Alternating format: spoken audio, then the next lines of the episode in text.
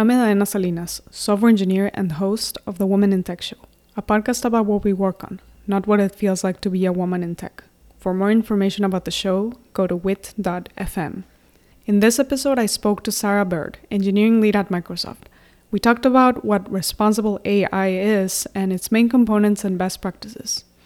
Sarah also explained what generative AI is and gave examples of metrics to evaluate these systems. At the end, we talked about existing tools that can assist in developing AI systems. This episode is part of a series of shows featuring speakers at Microsoft Build, an annual technical conference by Microsoft. Thanks to Microsoft for sponsoring the show and letting me attend the event.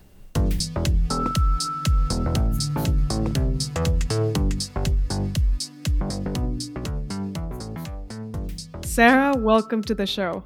Hi, Dinah. It's great to be here.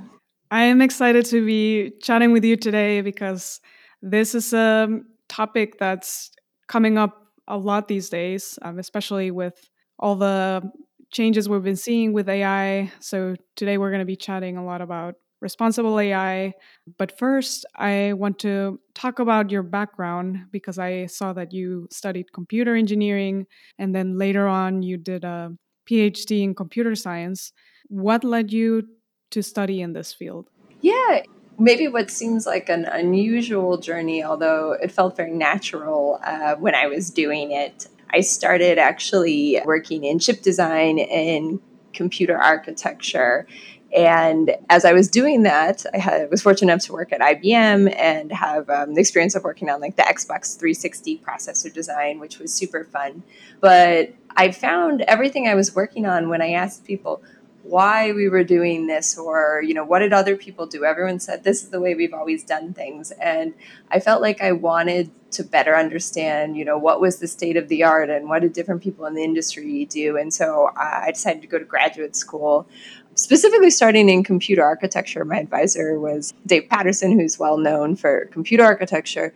But as part of that i realized that actually you know what is interesting as architecture was it was equally challenging to figure out how to program it and how parallel computing was just happening at that time how to allocate resources. For example so my graduate work actually ended up being about how we automatically allocate resources in the operating system basically using machine learning. And so I went from that pretty naturally into reinforcement learning. And that's maybe where the more interesting hop into responsible AI started.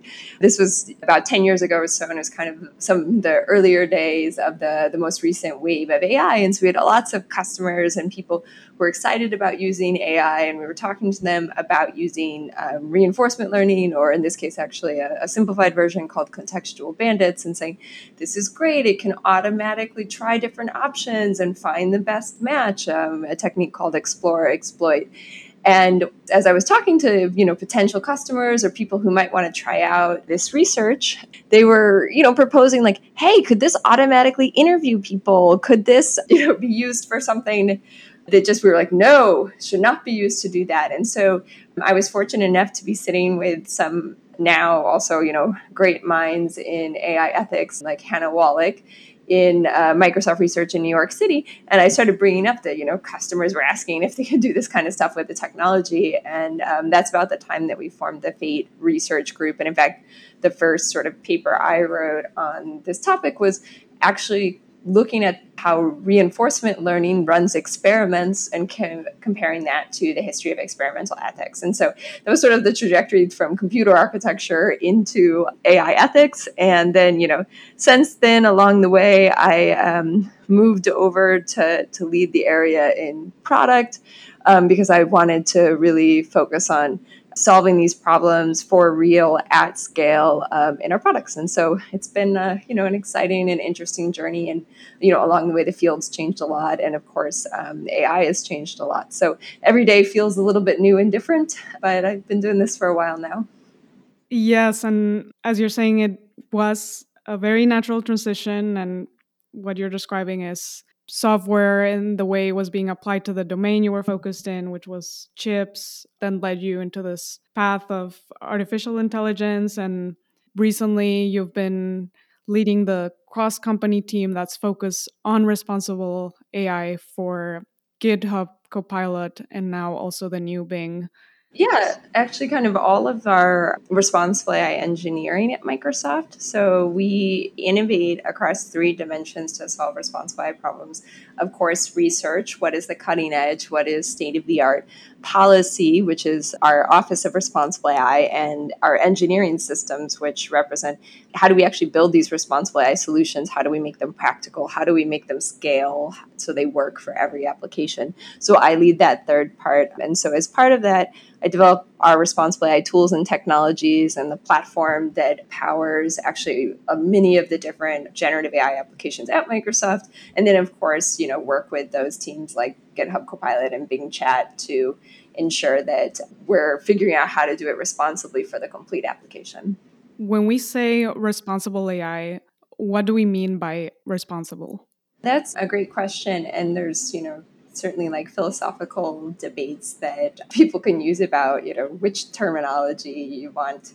At Microsoft, the way we think about it is we started with our AI principles, uh, and we've had those for you know quite a while now. And they're fairness and inclusiveness, privacy and security, safety and reliability, and then underlying those transparency, and then of course under everything accountability. And so when we're both like governing and developing, deploying, and using AI systems, we want to ensure that we're meeting those principles. So we use those as our sort of definition in essence of what we're trying to achieve. Now, of course, you could then immediately ask the question of like, well, what does it mean to make a system fair, or what does it mean to ensure that a system's reliable? And so we take those principles and break them down into goals and then requirements. And this is all represented in our responsible AI standard, which is public now, so people can go and see what we're doing. And the standard represents our definition of what does it mean to build these systems and use these systems in a way that's responsible. So at this point, the answer to that question is a very long document that, you know, programmatically, you know, sort of outlines what does it mean to do this responsibly.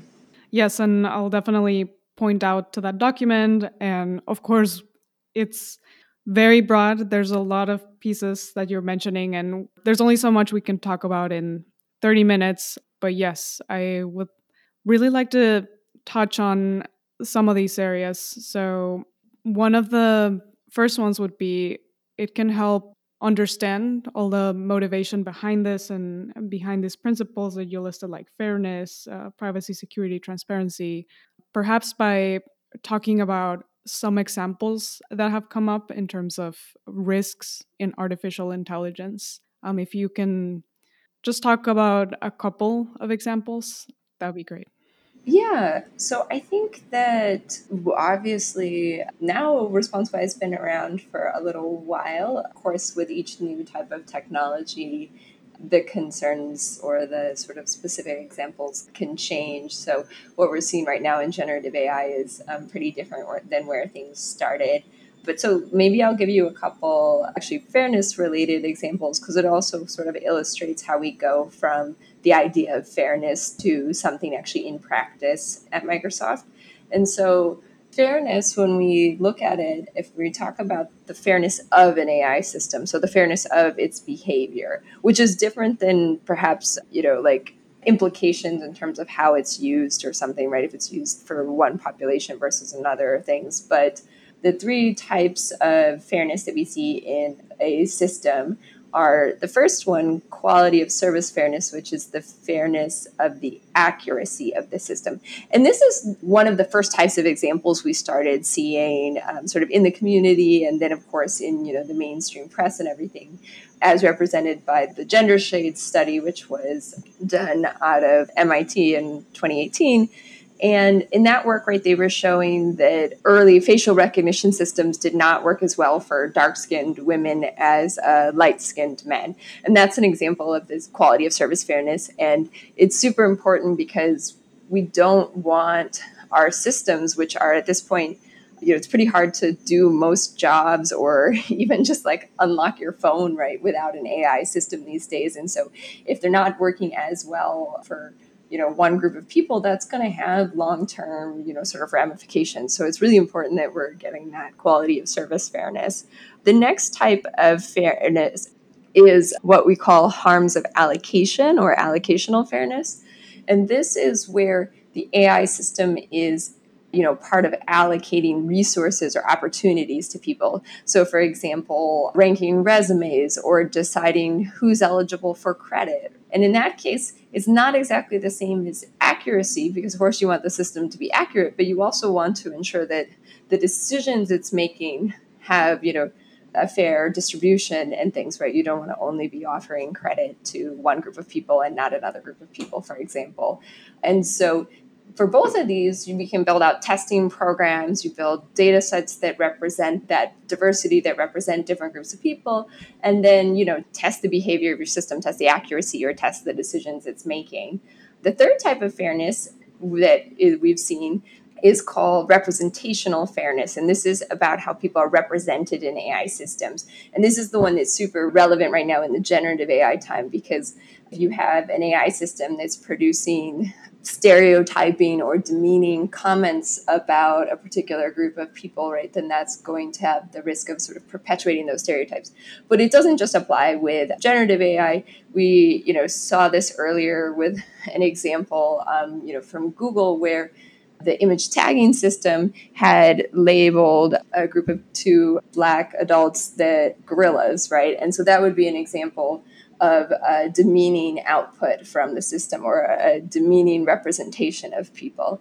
And another example was actually early on in search engines when you searched for CEO, you saw actually only men coming up. In fact, I think the first CEO was CEO Barbie, which is uh, you know very newly relevant again this summer. And so that's an example of underrepresenting or erasing a certain group because now you know if i was doing that search thinking about career possibilities i might think that like women can't be ceos or there aren't any women ceos and so there's been many of these different types of examples you know over the years that have helped us you know just solidify i think the importance of these systems are part of our everyday life. And so we need to make sure that they uphold the values that we care about. And, and certainly they aren't perpetuating existing harms or exacerbating them, right? And so I think that's kind of why it at least reminds me every day what's at stake here. Earlier, you were mentioning some of these examples. We've seen them before in different approaches of how artificial intelligence was being implemented. And then you're talking now about generative AI and how some of these issues also come up here. For those that aren't very familiar with generative AI, can you, at a high level, just explain how it's different or what it consists of? Yeah, generative AI is there's kind of two things that have happened recently in AI that are interesting and they're very related to each other. One is this rise of foundation models. So it used to be that it was actually the most common case where it worked very well to just train a different model for each task, right? So you'd have data science teams within sort of each application or each organization building custom models for all of the different machine learning things they wanted to accomplish. And that's great because it's tailored to the application, but you know, these models are in essence kind of small and limited. And what we've seen in the last couple years is that actually another approach that can be work very well, particularly for generative AI, which I'll talk about in a second, is instead training one extremely large model, foundation model, that you are exposing to many different concepts, large, large amounts of data, and using that for many, many different applications. And so, for example, if we take the GPT models by OpenAI, what they are doing is training a foundation language model on large amounts of you know data from the internet for example. And the value of this is that then the model can be much more powerful and flexible and general purpose because in this case it understands many different concepts. It understands a natural language. It understands different languages. And so you have this powerful base model to build different applications on top of. And so that's been a, a transition the last couple of years but these powerful models, foundation models, have really unlocked what we're able to do. And one of the things they've unlocked is really these generative AI applications, because in addition to just understanding content, which is what we've been using AI for a lot before, you know, classifying different types of content, they can actually also generate content. And so the GPT models are designed based on a transformer model. And the idea of a transformer model is to predict the next word in a sequence. So if I start a particular sentence, then the model is going to, you know, guess how to finish it, right? And so it's going to keep predicting the next word. And it sounds really simple and basic, but it turns out that's a really incredibly powerful mechanism that results in these models being able to do a lot of different tasks. So they can generate natural language, they can chat, they can summarize. And of course, we have the same thing kind of happening now with images.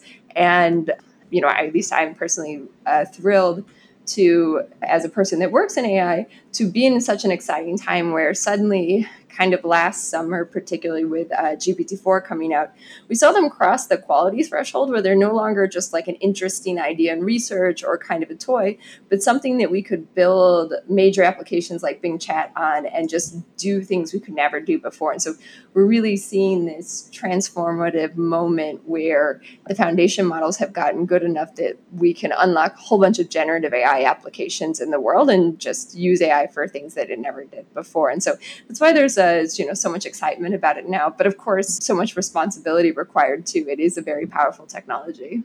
And the image example that you mentioned earlier, I think it's still a good one to understand this difference because earlier you were talking more about AI that understands. And for the search engine example, you're looking up an image and then it's labeled differently. But in this case, now we have models that are also generating content. And to tie it up with the other example where I can imagine someone just saying, Oh, generate me an image of a CEO. And then that's where the issue you were talking about earlier comes up, right? Because is it just generating something that looks like a white man, right? Or is it where this can come into play, right?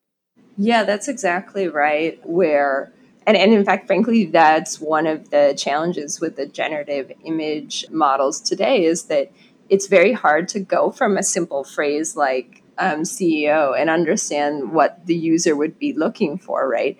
And so, you know, one of the things we have to do is obviously ensure that the model can produce many different types of people for a query like CEO, but also innovate in like what interfaces should look like so that the model is not just guessing what a CEO should look like or what the user wants, but instead the user is actually using this technology to get the outcome they want, to get the visual representation of CEO that they're looking for specifically. And that's actually really important to our responsible AI approach at Microsoft. We call almost all of the applications we've been shipping in this space co-pilots. And the reason for that is very intentional. We recognize that it's exciting technology, but what really makes it exciting is how people can put it to use to be more productive, to be more creative, to do things they could never do before. And so we're very much looking at designing all of these things to be tools that are for humans to get the outcome they want and, and not for the model to just automatically do things. And so that's like exactly one of these cases in image generation. We're really thinking about how can we put humans more in control of that technology and, and enable them to use it better to get that CEO outcome that they're actually looking for. Is this where what people have been describing as prompts coming to play or? Yeah, prompts are certainly one way to do that. And, you know, that's what we're doing right now. So if uh, folks aren't familiar with or haven't had their hands in, you know, generative AI recently, it's quite a funny business actually to develop these applications because the way that they're programmed are prompts, which are just basically a natural language program and there's actually like two levels of this. There's um, what we would call the system prompt or the meta prompt, which would be kind of the program that the developer is giving to the model to say, this is what I want you to be doing. And then there's the user prompt. So, for example, if you take, you know, like a simplified version of Bing Chat, it would be saying in the system prompt, hey, you're an assistant for the search engine and you're able to look up documents, you read the documents, you summarize the results in the document based on the user query, you're, you're polite, you you know what kind of tone you want, whatever sort of safety instructions you want to put in there. So we have this very long program that is in fact the system prompt, and then you have the user prompt coming in and saying, hey, I'd like to understand more about responsible AI, right? Like maybe that's the user prompt. And so a lot of the game now is how to express in natural language to get the application to do what you want. And in some ways, that's great because natural language is really powerful. It can be very expressive, but it's also in other ways challenging, right? Because things can be very underspecified, they can be imprecise. And so I think we'll also see over time people experimenting with, you know, more different interfaces besides just kind of prompts like we're seeing today that enable us to control the models just in different ways and maybe more effectively for different types of tasks. And when you're also talking about prompts, you've mentioned how safety can be also described in them. And I know reliability and safety are two things you've also been looking at. So I'm curious, what are some example metrics that people that are developing systems like this can use to measure this? Yeah, and I'm glad that you're asking about metrics because that's actually been just absolutely uh, essential in everything that we've been doing. The system prompt, the meta prompt turns out to be extremely powerful, right? The application behaves very differently depending on what you say in the prompt, including just small changes in the order or changes in a single word. And so, great, we have this really powerful tool to change the behavior. So, that's great from the point of view of like responsible AI that we have that amount of control. But figuring out, you know, it's not completely obvious like what's going to work well and what's not going to work well. And so, for example, when we were developing Bing Chat, one of the things we had to do is develop metrics for and like automated measurement system for all of the different responsible AI risks we're concerned about. And so this would be measuring everything from sort of errors that the system is making, where the system is coming ungrounded, which I'll explain is how we actually think about hallucination. So, hallucination is a, a term that you'll see externally some. And the idea about hallucination is the model's just making up information or providing you know, incorrect information.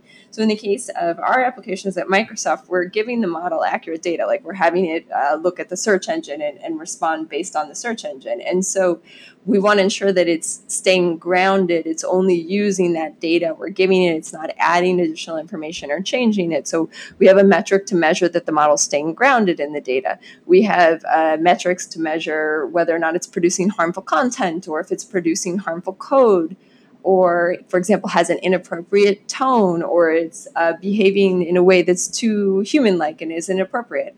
And so, across these different dimensions, we develop automated measurements. And that enables us to, you know, anytime we're making a change or testing different meta prompts or testing other changes in the application, meta prompts aren't the only part then we're able to run it against all of those tests, all of those metrics, and understand if we're, you know, we're making an improvement or we're opening up some additional risk. And so the measurement part of the story has been really, really key. And, you know, the result of that is we found we do, it does work well to have a fairly large section for responsible AI where you basically have meta prompt instructions that are sort of tailored to each of these different types of risk, like the model uh, not staying grounded, or for example, the model being susceptible to adversarial attacks like jailbreaks, right? And so we, you know, end up having fairly a lot of different responsible AI things in the meta prompt. At the beginning of the show, you were talking about these three dimensions of the things you and your team have been working on.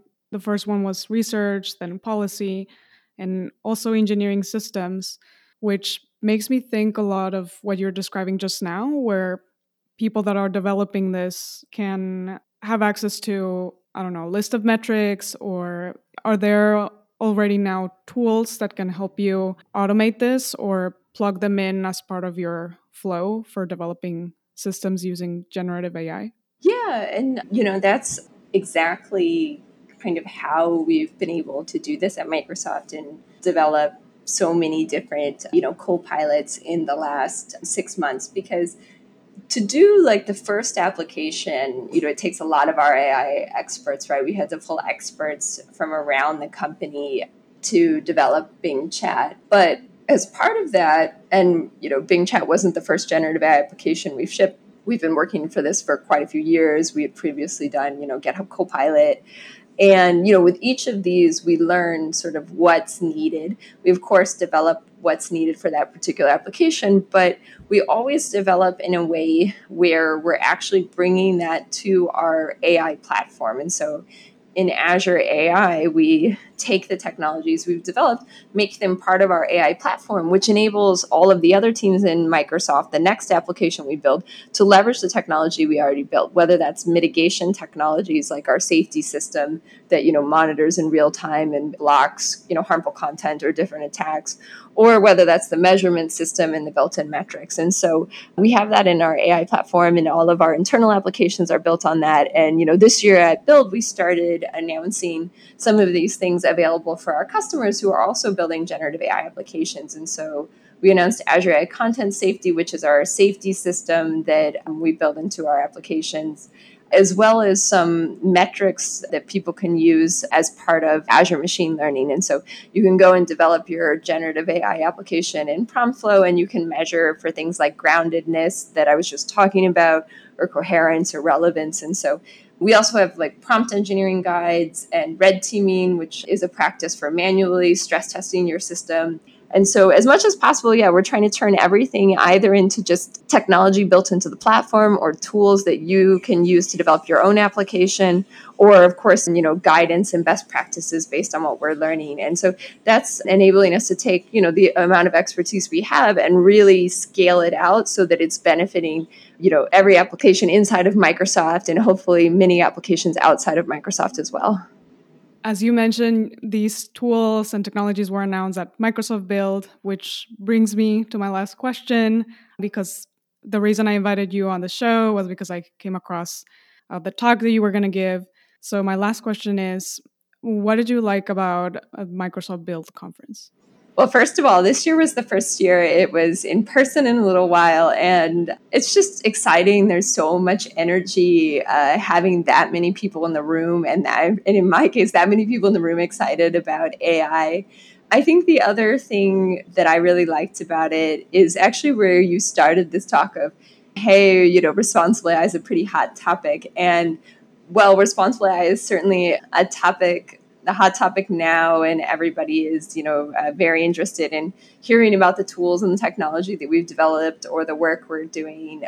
Is something you know that I've been working on, and many others for years. Right, we started this research group and like our early work in this space. I think you know starting to be close to you know almost a decade ago and so it's just so exciting to be at a conference like Build and see how much has changed, like see how much uh, the rest of the world is engaged in this now, um, see how much the work has matured, right? Every time I ship a product, I'm thinking, wow, we've come so far. I remember when it was like just the early days and we had a, you know a few people trying to figure it out to now we're we're shipping like full products like Azure Content Safety for responsible AI. And so I think for me, it was a really special moment in terms of just, you know, recognizing where we are and how far we've come. And, and of course, you know, very humbling how far we still have to go, right? It's definitely the early days, but I think Build, you know, was uh, really exciting to just kind of put an emphasis on that moment. Just definitely working on the challenges for real systems and at scale, like you were mentioning earlier. So, Sarah, I want to thank you for coming on the show. I know we've been meaning to schedule this, so I really appreciate you taking the time to come on. Yeah, I'm so glad I could be here. Thank you for inviting me and for, you know, having such a great show.